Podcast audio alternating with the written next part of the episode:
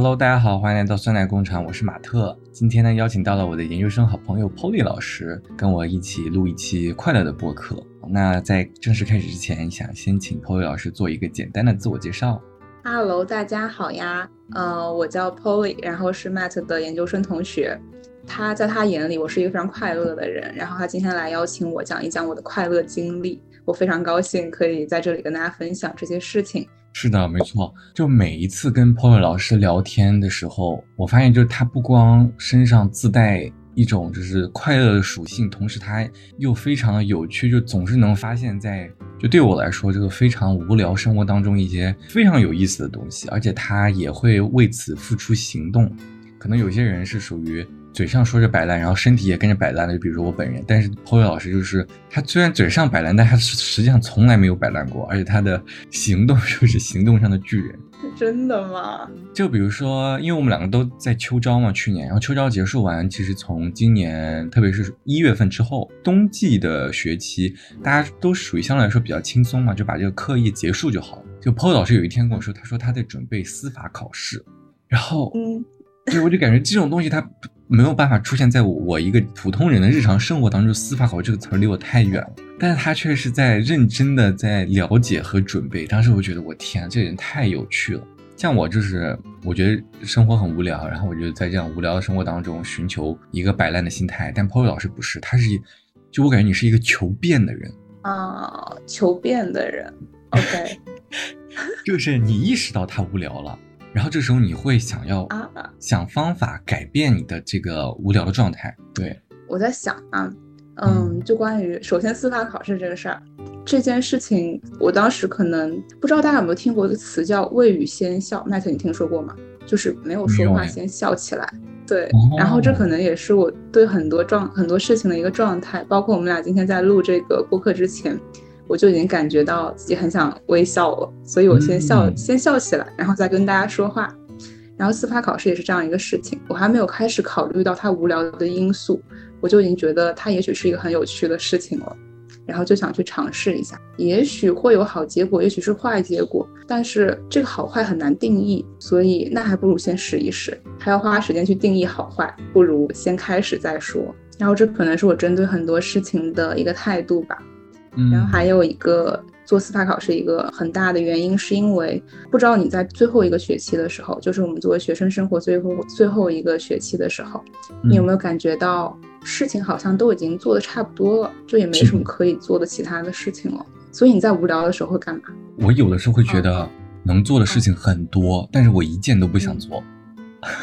就比如说，你有快乐的录播课呀？对，但但就是有时候会觉得，哎呀，生活当中其实你说。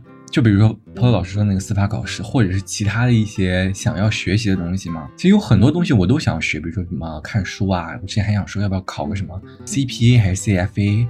或者什么心理咨询师的，还就是还想了解了解，嗯，就是受到了你的启发之后，我脑子里也想说，我要不要给自己保持一个学习的状态，或者是去探索更多我以为根本就不会在我这个人生轨迹当中出现的一些事情嘛？但我就没有那个动力，就不像你，就是你想到了一个有趣事情，然后你真的会为之付出行动，那我就我就不属于不是，我就属于哎呀。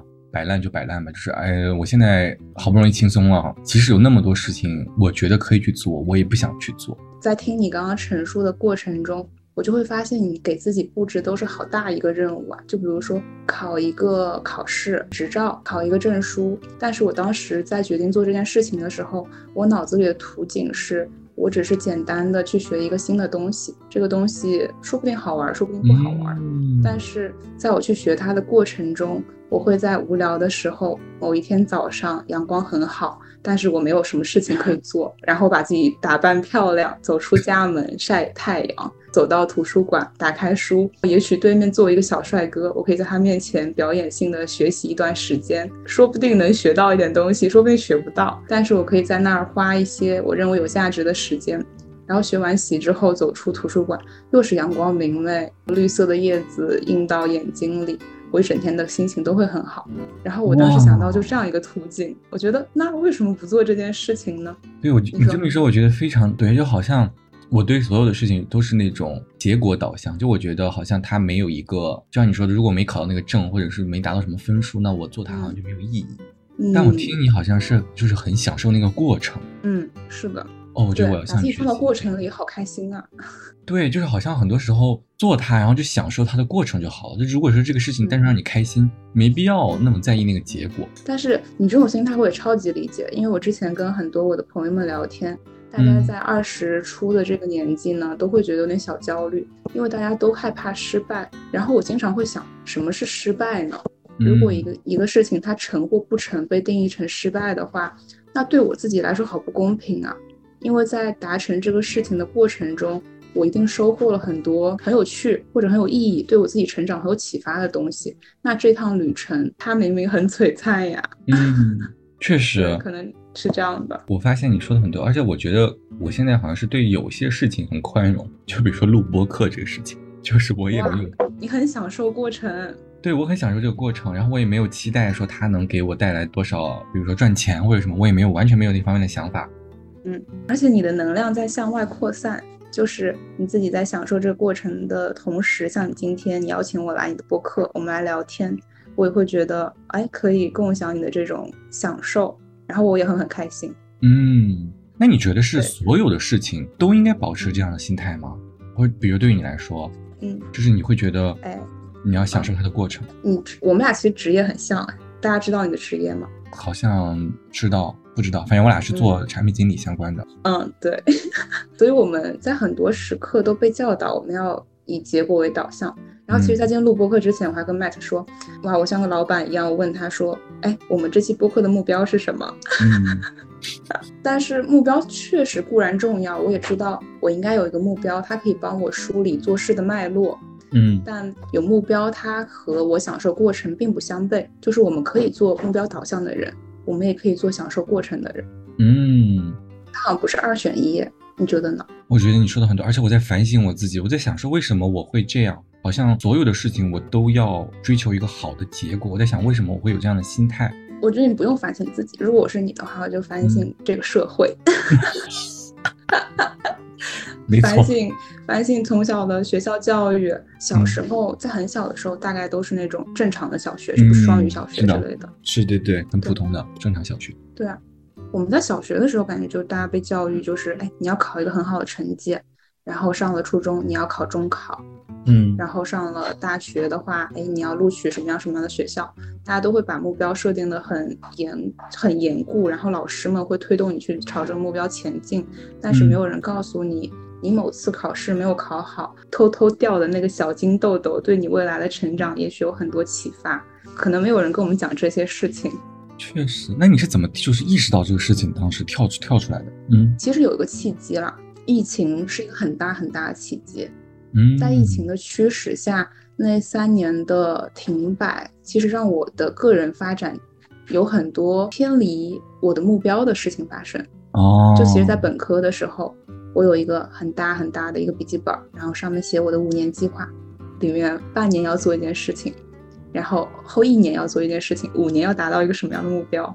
嗯，然后就像小老鼠一样，就是非常亦步亦趋的就跟着这个计划走，然后那个时候感到很辛苦，因为疫情发现，哎，那些计划都没有办法实现了。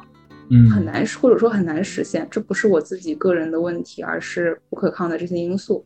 是的。然后可能在疫情之后，就计划赶不上变化，那还不如去享受我们能做到的所有其他事情。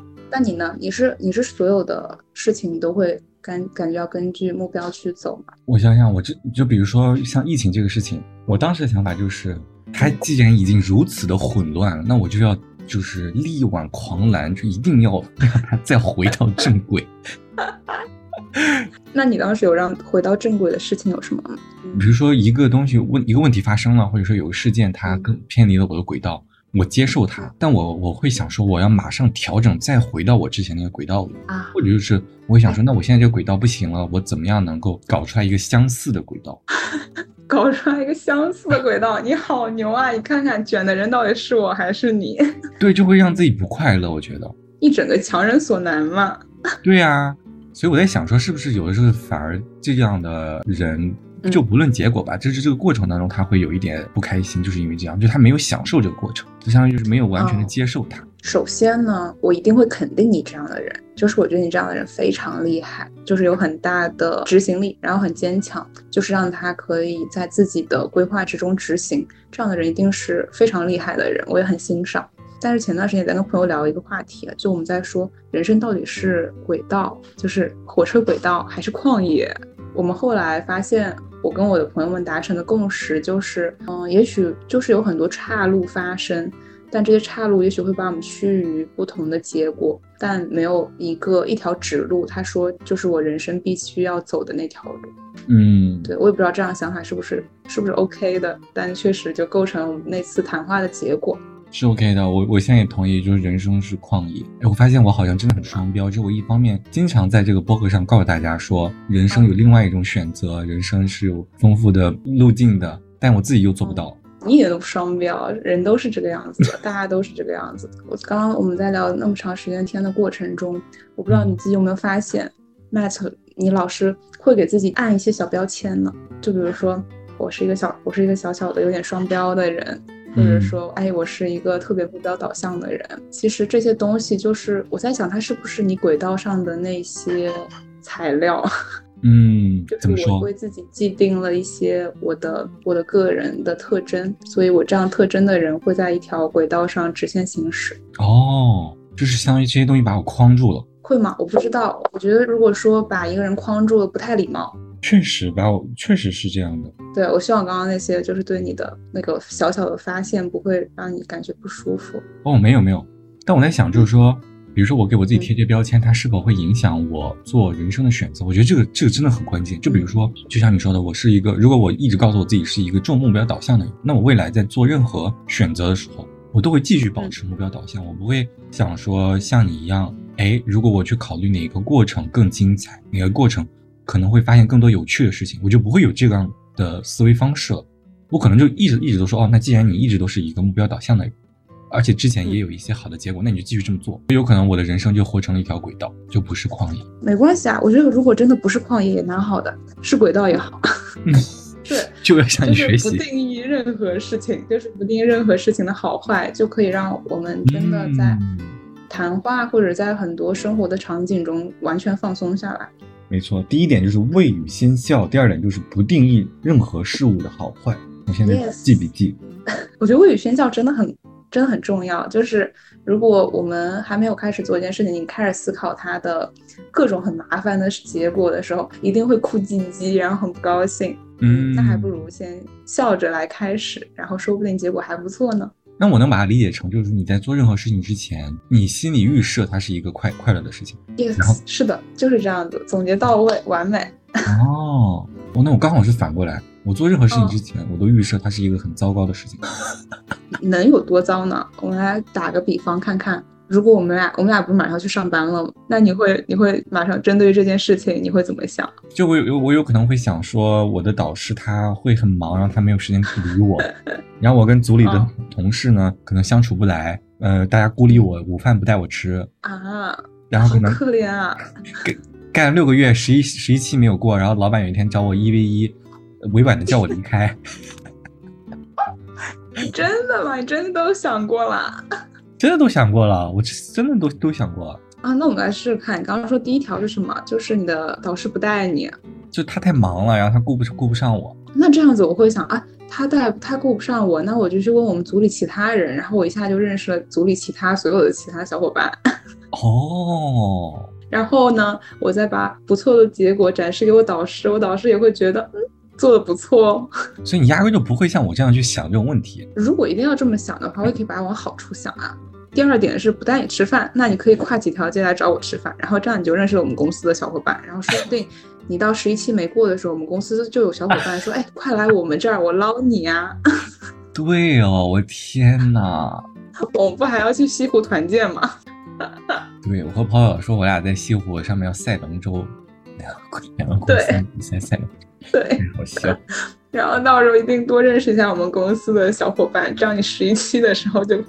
一定要来我们这上班了哦，可以，对呀、就其实没有，我觉得没有什么事情是真的非常糟糕的。嗯，就也是经历疫情之后，我会发现我人生不能承受的事情，可能也就只有一些人与人的生离死别吧。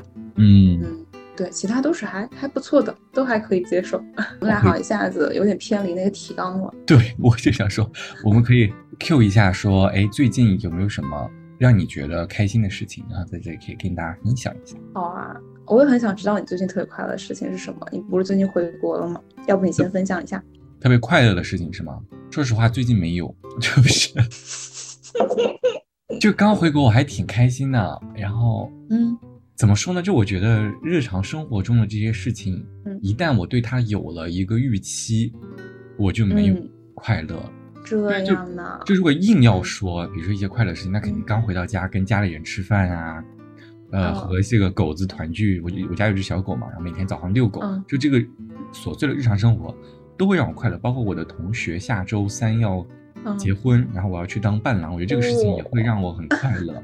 对，嗯平常周末的时候还会跟同学去网吧打游戏，就是 回到了感觉本科时光那种。很多这样的事情嗯会让我快乐，但是一旦我嗯预料到了这个事情，或者是体验完，我就想说，嗯，好像也没有那么没有那么多惊喜，就整开始变得有点麻木了，就那种感觉。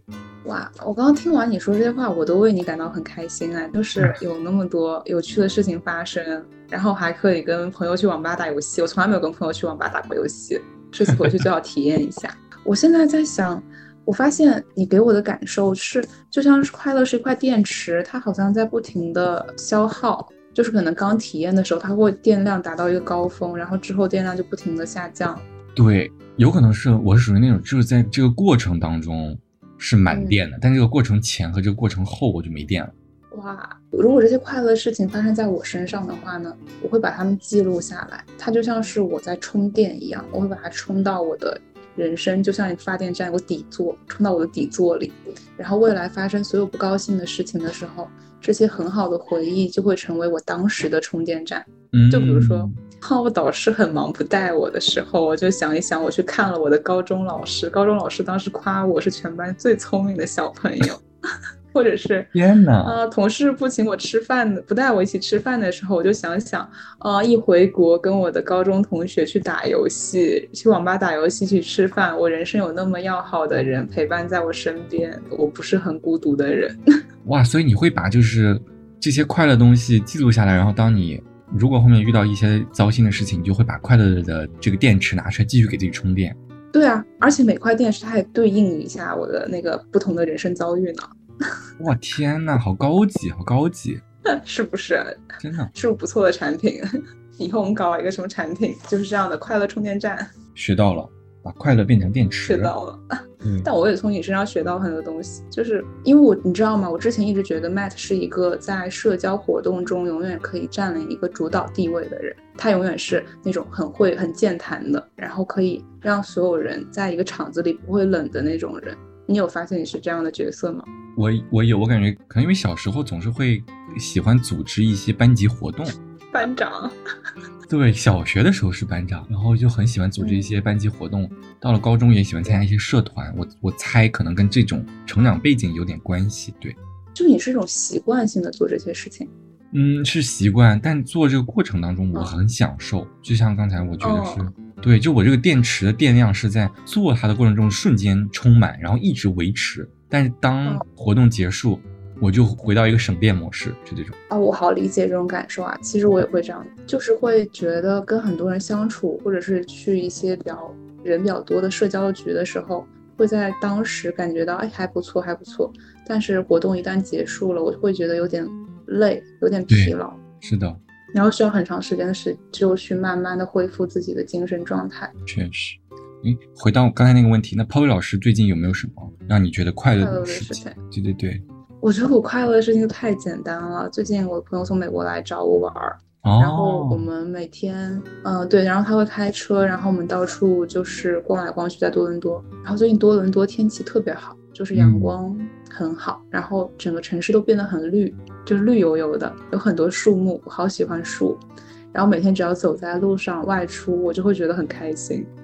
然后今天在广场上还看到那种翅膀肌肉很强健的鸽子，它飞起来很漂亮，你知道吗？很好看。我发现你都是对于这种日常生活当中的事情观察，能够让别人快乐。我有时候也是走在那个街上看那个鸽子，我会模仿他们甩那个头，就他们那个头一摆，就是 就是。你不高兴吗？这太快乐了。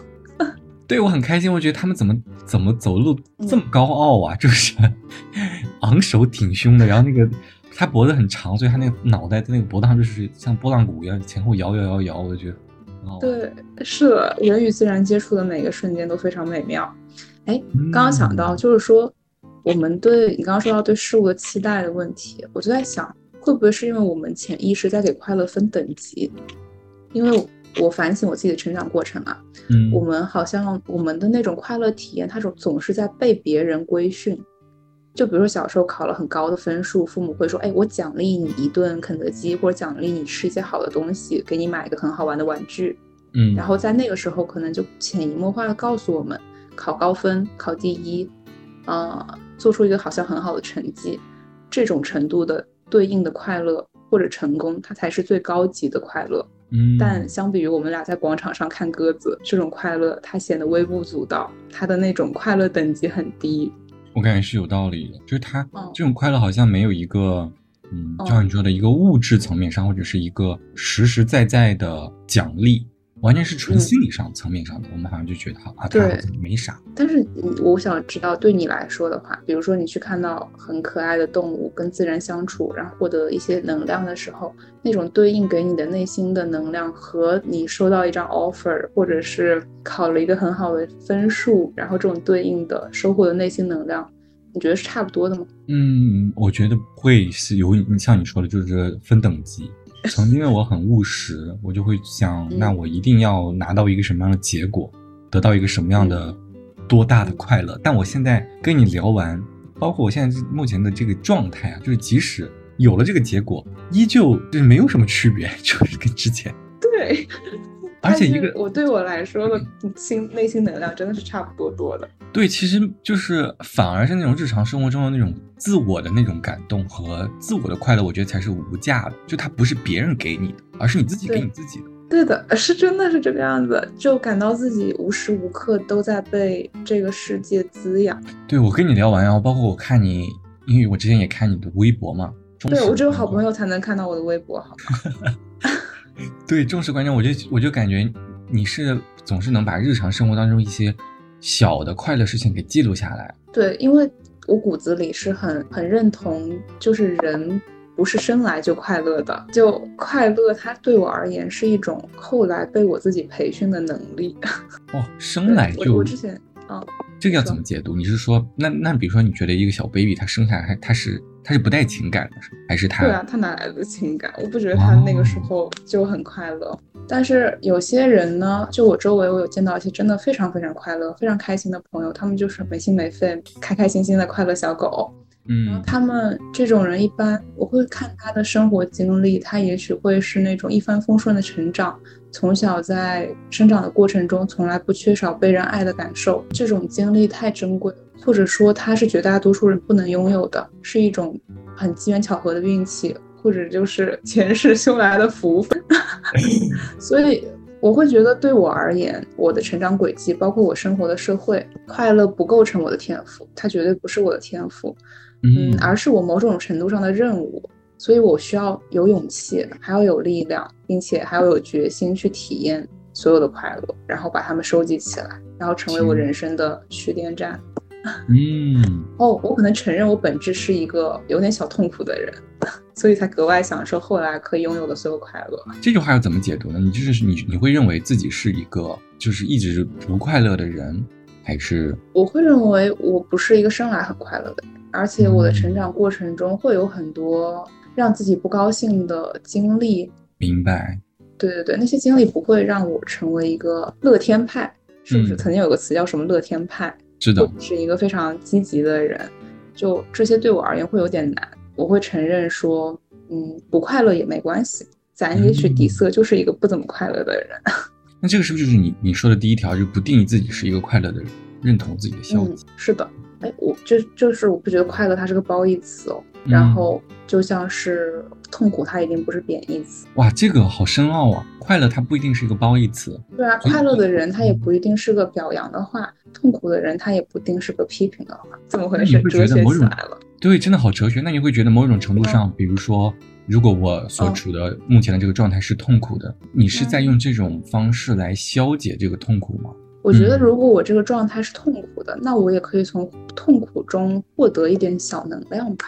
哦，就通过你的这种理论，就是快乐不是、哦哦，这样的话，如果我们定义痛苦它就是贬义的，那就意味着我们在痛苦中无所得，也不可能有所习得。但痛苦如果它本是不贬义，而是一个比较褒义的概念，说不定我们在痛苦，哪怕是所谓加引号痛苦的经历中，也可以获得一些小收获，或者是嗯让自己还算喜悦的那些瞬间。真的好高深呐、对吗？显得我好那这个有点深了呢。没有，这是这其实是一本书啦。之前我有读一本书叫韩炳哲的《妥协社会》，我也推荐给小朋友可以小伙伴们去读一下。嗯因为我觉得在很多时候，就是我们的社会它在告诉我们，痛苦它就意味着病症、无能、失败、不能适应环境。嗯但是，但这其实我觉得这种不太对劲的东西啊，就是我们在痛苦的经历中，并不是我开始感到痛苦，其实是因为社会对我做出了很多让我不舒服的事情，或者是外界让我不高兴了，但并不是我个人的对我个人的否认，嗯，就是学会学会剥离不。定义痛苦，对对不定义快乐，也不定义痛苦。哇塞，我觉得是真的是需要一个很高的境界，心理境界才能达到这样。真的吗？就是可能我也不知道。你觉得你你你就是你已经在践行这样的模式了吗？是啊，我觉得就是你自你当时面试的时候，会有面试官问你一个问题嘛？就比如说，嗯呃，如果让你回到过去，你最想改变哪一段经历？哇，没有哎，好有趣的问题。没有吗？对，或者说你有没有对自己过去的抉择很后悔？我从来没有人问过我这样的问题，是吗？我的面试官怎么总在问我这些问题呢？那可能是他发现你是一个很有趣的人，他想了解你的背景。嗯可嗯能是这样子，但我一般会告诉他我没有任何想改变的事情。我觉得过去发生的无论好的坏的事情，它都过去了，并且都挺好的。嗯，哦，这个答案很很好哎，全盘接收好。像确实是这样。那对你来说，你觉得过去会有什么让遗自己想要改变或者遗憾的事情？没有，我跟你的想法一也没有模一样。对，嗯所以我觉得所有的经历，就是曾经他再痛苦或者再快乐，都是宝贵的经历，就是他让我变成今天的我。所以你觉得痛苦和快乐，他们在我们过去经历中构造你现在的你，他们有什么特别大的不一样？确实也没有了。如果说回头看，就我就是哦往回看的话，确实是这样。但可能对于哦我来说，更多的困境是，如果我当下正在经历痛苦或者是快乐，我好像没法跳脱出来。没有办法跳脱出来。对，就比如说我当下如果很痛苦，我可能我没有那个快乐的电池在那，就我我脑子里想的只是说我要结束这个痛苦，或者是我要改变这个痛苦，把问题而解决。对，而不是说，哎，我我像你一样，我我其实手里面有好多副不同的电池，我知道我这时候该拿哪个电池来帮助我自己，我没有这样的机制，对，所以就会让我觉得，哎，好像我现在要去寻找新的快乐，或者是我现在根本就不不会快乐，开始否定自己了，然后，嗯，然后或者觉得这个人生很无聊、很麻木，好像让痛苦就是常态，就是就是就会这种当下的感觉般遇到很痛苦的事情，你会怎么解决它呀？就比如说有一件很糟心的事情发生了，如果说这个问题它是有解决方案的，那我就会忽略情绪，马上去做解决方案。对懂了，好厉害呀！这种操作真的好厉害啊！但其实不一定健康，就是因为你在做那个事情的时候，你其实很难说你不被不被那个痛苦的事情打击到，所以相当于就是我一边饱受着情绪的折磨，一边又想说我需要马上去解决这个问题。这个模式，它如果说这个事情就能通过你的改变而改变是有效的，但是大多数情况下，就是很多事情是我们没法掌握的。这个可能针对的事情，我觉得它就是一个有特定解决方案的事儿。嗯，但如果是一个比较难以解决的事儿呢，比如说失恋了，那就没办法，那我就只能对于我这样的人，就是没有快乐电池，就只能摆烂，就是沉浸在这个，就需要时间。那个时候，我对我我我对我自己来说就是没关系，现在那个 难受就难受吧，就是需要时间。你现在要的就是时间，等等吧，就这样。好理智呀！你会你会跟朋友打电话吗？就是跟要好的朋友说，啊我现在好难过，我需要你的安慰。有些时候会，有些时候我会觉得这个世界没人懂我。啊，好孤独，孤独又理智的 Matt 老师。就是我想说，我跟他讲了，然后一方面会给对方添加负担。之前我会想说，哎呀，我给我他讲了，他也帮不了我，他肯定没办法感同身受。但我后面有的时候会给朋友打电话，是因为什么？是因为我我我发现我的朋友们会给我打电话，然后就说明好像哎，这个东西可能对他们来说有效，那我愿意尝试，所以我后面有有去尝试一些，就是如果我不开心了，我就会马上找朋友吐槽，或者在群里吐槽这种。啊，我觉得这样很好。嗯。其实其实就是一种感受，我就是当我当时如果有很不高兴的事情，我会跟朋友说，其实原因是因为朋友曾经会告诉我说，你当你遇到不高兴的事情来跟我讨论或者来告诉我的时候，我会感觉到被你需要，我是高兴的，我是快乐的，你的情绪不会压垮。嗯，所以当我的朋友们把这句话告诉我的时候，那一句话就成为了我当时的一个所谓积极情绪或者快乐情绪的来源。它就注入到我的身体里，所以可能就他他的那句话就会被我记下来，或者是怎么怎么样的，然后之后就会让我遇到一些问题的时候，我会很安心的去找到它，然后找到我的这块小电池，充一会儿电。而且这个充电的过程也许是双向的，就像我那朋友说的话，就是当你需要我的时候，我也感到快乐。嗯。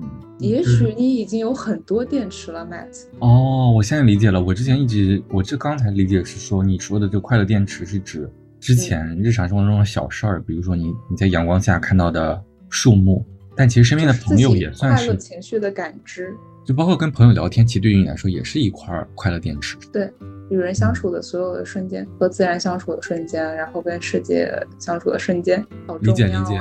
哦，那。那这么看来，其实我也有一些小电池，比如说我会选择去逛街买菜做饭，这个事情会让我马上情绪稳定。哦，太好了吧，这个。对，强迫自己出去走走，就是切菜做饭那个过程非常的嗯整齐划一，而且很舒心嘛。你吃饭又可以看个什么综艺或者啥，就这个过程完全是一个脱离出来的一个状态。对，对，好开心啊！当我们发现这种小电池的时候呢？其实会有一个更更好玩的操作，嗯，就是当我遇到一件我很不想做，很或者让我觉得有点痛苦的事情的时候，我就可以搭配上我的电池，就像带着我的充电宝出门一样。嗯，比如说我要去学习了，学这个东西好枯燥好乏味，但是我的电池里有去看绿色的树，去我喜欢的咖啡厅买一杯咖啡，然后去图书馆阳光最好的那个位置坐下来。然后这可能我会带着三块小电池，然后我就一下子有有力气了，我可以去学那个枯燥的东西了。哇，好棒啊！我要学习，我要学习这种思维模式。比如说，如果是我的话，我就想说，完了，今天就要去学习了，那开始学吧。就是 完了，今天要开始学了，那就开始学吧。这是什么人间真实？哦，这是我好像是我在学的时候，我不会觉得它是一件快乐的事情，我只会把它变成一个我觉得是我必须要做的事儿。小时候，我爷爷给我吃药，那药很苦，然后他都会拿个白砂糖把那个药裹一圈，然后给我塞到嗓门眼儿。说不定这是一个还不错的方法，就是把快乐跟不高兴的事情或者让自己拖延的事情搭配使用，效果更佳。学到了，学到了。你说这个，我就在反省，我在我在反省我之前实习的时候。你咋老反省呀？我从不反省自己，要错都是别人有错。也不是反省，就是我在观察自己。就有时候会回过头看当时自己做那个决定是为啥。嗯，是的。你期待你以后经常用我在观察自己来代替我在反省自己啊。确实，我当时就观察我自己，就是实习时候实习实习，突然有一天穿拖鞋去上班，然后就被被其他的那个实习生朋友吐槽说我邋遢，就是怎么来上班？他们怎么能用邋遢来说你呢？你当时骂他们了吗？没有，大家大家是很好的朋友，他们大大大家都在开玩笑嘛。哦，对，他们就甚至给我起外号，就什么拖鞋拖鞋男孩，还反正说类似，因为我好几双拖鞋都在我那个工位下面摆着。但但其实你穿拖鞋就是一个在繁忙工作当中的一个快乐吧，就像你说的，就在对啊，这个糖那个药外面裹一层糖。对啊，然后下次要是需求想不出来或者拖延着不想写的时候，跟自己说，我把我的脚让它变舒服吧。把我的拖鞋换上吧，然后我就开始写第一行，然后写第一行的时候一定要用点 emoji，因为我喜欢用 emoji，用 emoji 让我高兴，那我一定能把这个需求开始写下来了。说得好，学到了，说得好。对，我觉得可能生活的乐趣，通过这样的小电池，然后包括小电池搭配小药丸一起使用，嗯，也许可以让我们开心一点，快乐一点。嗯，但我觉得你现在做播客也很快乐。对，就就刚才我就想说，其实比如说此时此刻我在给你录播客的过程当中，我是很快乐。但嗯比如说我录完了这这期播客，我好像又回到一个麻木的人生状态当中。不过可能也是正常的，就是没有人，或者你你觉得你是一个一天当中二十四小时都可以保持快乐的人吗？当然不是，你你的想法超级、超级正常。我前段时间经历了几段无效社交，但这个话题太深了，以后有时间我们再聊。哇，我真的要充电一整天。我在家里看了一整天的《苍兰诀》，然后看了一整天的 QPM 就是一个韩国男团跳舞。哦，有看到，有在微博上看到。但是好快乐啊，你知道吗？他们跳舞跳的好好看啊。啊，所以是需要这样，也是需要充电，然后也也是，对，就没有人能保持一直二十四小时快乐。当然不能。嗯而且你刚刚不说到，你感觉录播课的过程很快乐，但也许录完播课会麻木嘛？那可能嗯我想要和你说的一句话是，在和你录播课这个时间段，让我感觉到了我被你需要，并且同时我们在交换观点，让我觉得很快乐，让我很开心。所以真的很感谢，或者是很高兴有麦特老师这样的朋友，我天，我这样的话。会给你注入一些 小力量嘛。谢谢 Polly 老师，非常感动。真的，我感觉我嗯我后面很多这种快乐小药丸，确实都是来自于我的朋友们。对，当你和朋友们说，哎，可以我们来聊聊天嘛？其实朋友们也很开心。我也非常开心能认识 Polly 老师。好了，这期播客到这里就结束了。结束。没有没有，开玩笑。是的，以后就是要多跟朋友聊天，多使用。我觉得你说的很对，我我我可能下来要做的第一件事情就是去嗯想一下，我现在生活当中有哪些是快乐小药丸，呃，不是快乐小药丸，快乐电池。是的，对，就我有是一块快乐电池，是跟朋友们他们，哎，我好爱你啊！今天呃，今天很想你哦。说你今嗯天为我做一件事情，让我感受到了很有力量的感觉。所以当跟他们去陈述这种感受的时候，我也很开心。学会了，学会了。还有一点，我刚才看我在看你之前写的，是说对嗯事物不会的期待不会特别高。对，这很像刚才我们说到的什么快乐分级，然后你刚刚也嗯提到了事物期待。之前有在微博还是在什么地方看到一句话，就是人们的痛苦来源都通常是来源于我既要什么又要什么，其实就是有目标导向吧。我既要目标 A 又要目标 B，但是我个人在做很多事情的时候，常常在想的是，只要能怎么怎么样就很好了。就比如说嗯刚刚说到的那个图书馆学习的场景，嗯，我可能会跟自己说，我今天只要能出门享受今天的太阳就很好了。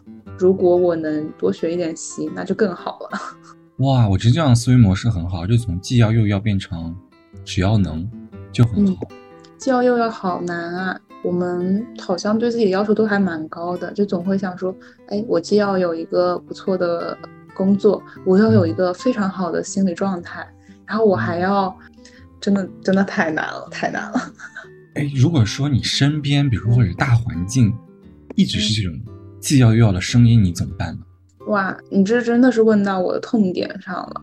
嗯，就是我觉得我最近心态贼拉快乐的有一个原因，是因为在这个留学，就在我这个学生生涯的最后一个时期、最后一个阶段，然后在目前多伦多天气非常好的生活里，如果回到国内，开始像我之前很多段工作的状态的话，维持这种状态确实可能会非常的困难。好现实啊，怎么办呀？这是能说的吗？多准备点快乐电池。嗯，对，现在给自己的感受就是我在疯狂的给自己积攒这些快乐电池。嗯，然后还有一个不知道你会不会问自己的一个问题啊，嗯，你会幻想自己理想的一个快乐的生活状态什么样的？会，经常会，嗯，但是幻想完之后会有一种失落感，或者是说就是会有压力。当然，每天晚上我基本上都会幻想，就 是睡觉前幻想自己突然中了五千万彩票，花了你。这个幻想，嗯，认真的吗？真的，你的幻想都是中五千万彩票？因为因为我的我的想法就很很就是让我快乐的事情，我觉得都是需要成本的。嗯，比如说我会想说，我可以买一些什么东西，用一些什么东西，你这就就坠入我现在就在这个消费这个资本主义消费陷阱当中的泥潭，深陷其中。太好了，你以后可以再开一期消费主义的陷阱的播客。然后就会想说，哎呀，那我要维持这样的快乐，我就需要钱。呃，然后一下就清醒了。哦，那我是不是要早点去上班赚钱？就这样。之前不是什么那个罗翔，他有一个很经典的话，什么去爱具体的人嘛。然后我就给自己改写，对，去他如果你要去爱别人，就去爱一个具具体的人。